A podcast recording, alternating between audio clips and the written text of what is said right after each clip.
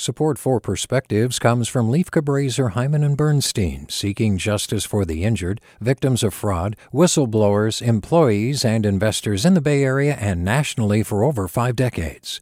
Online at lchb.com.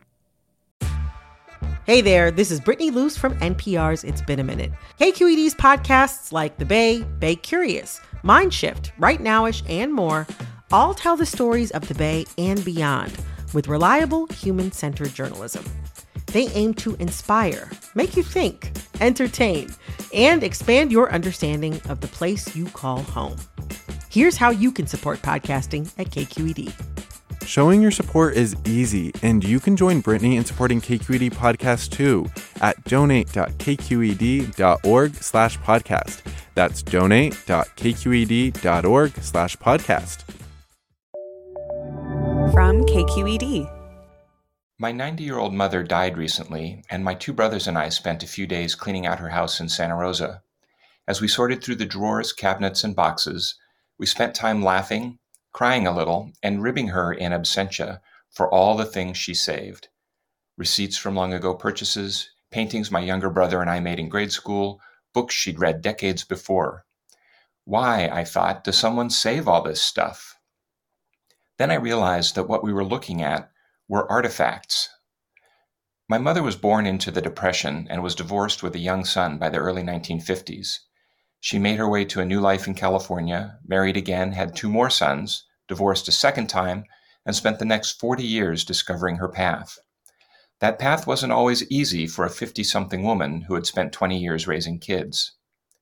As I looked at the boxes of stuff we were giving to friends, donating to charity, or sometimes throwing away, I realized that each item was a part of who my mom was.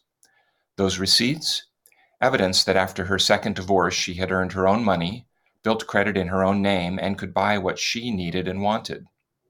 Those grade school paintings, early signs that all three of her sons would be involved in the arts. The books, grand adventures she could think back on as her physical world became smaller.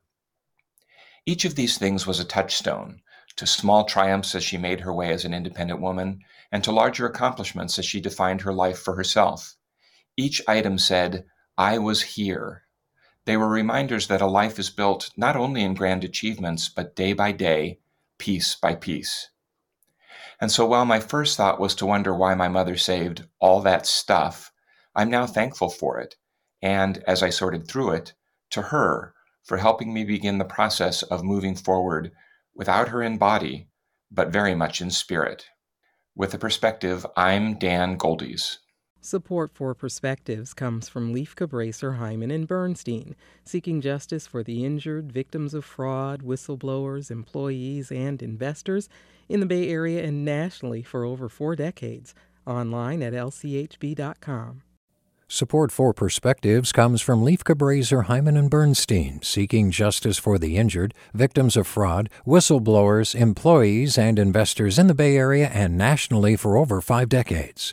Online at lchb.com. Hi there, I'm Rund Abdelfatah from Throughline. If you're listening to this podcast, you know that KQED produces exceptional storytelling that keeps you informed, inspired, and entertained. Their podcasts cover issues from your neighborhood to the entire country and everything in between. Support this work today. You can help us continue to bring quality podcasts to your ears. Just head to donate.kqed.org slash podcast. That's donate.kqed.org slash podcast.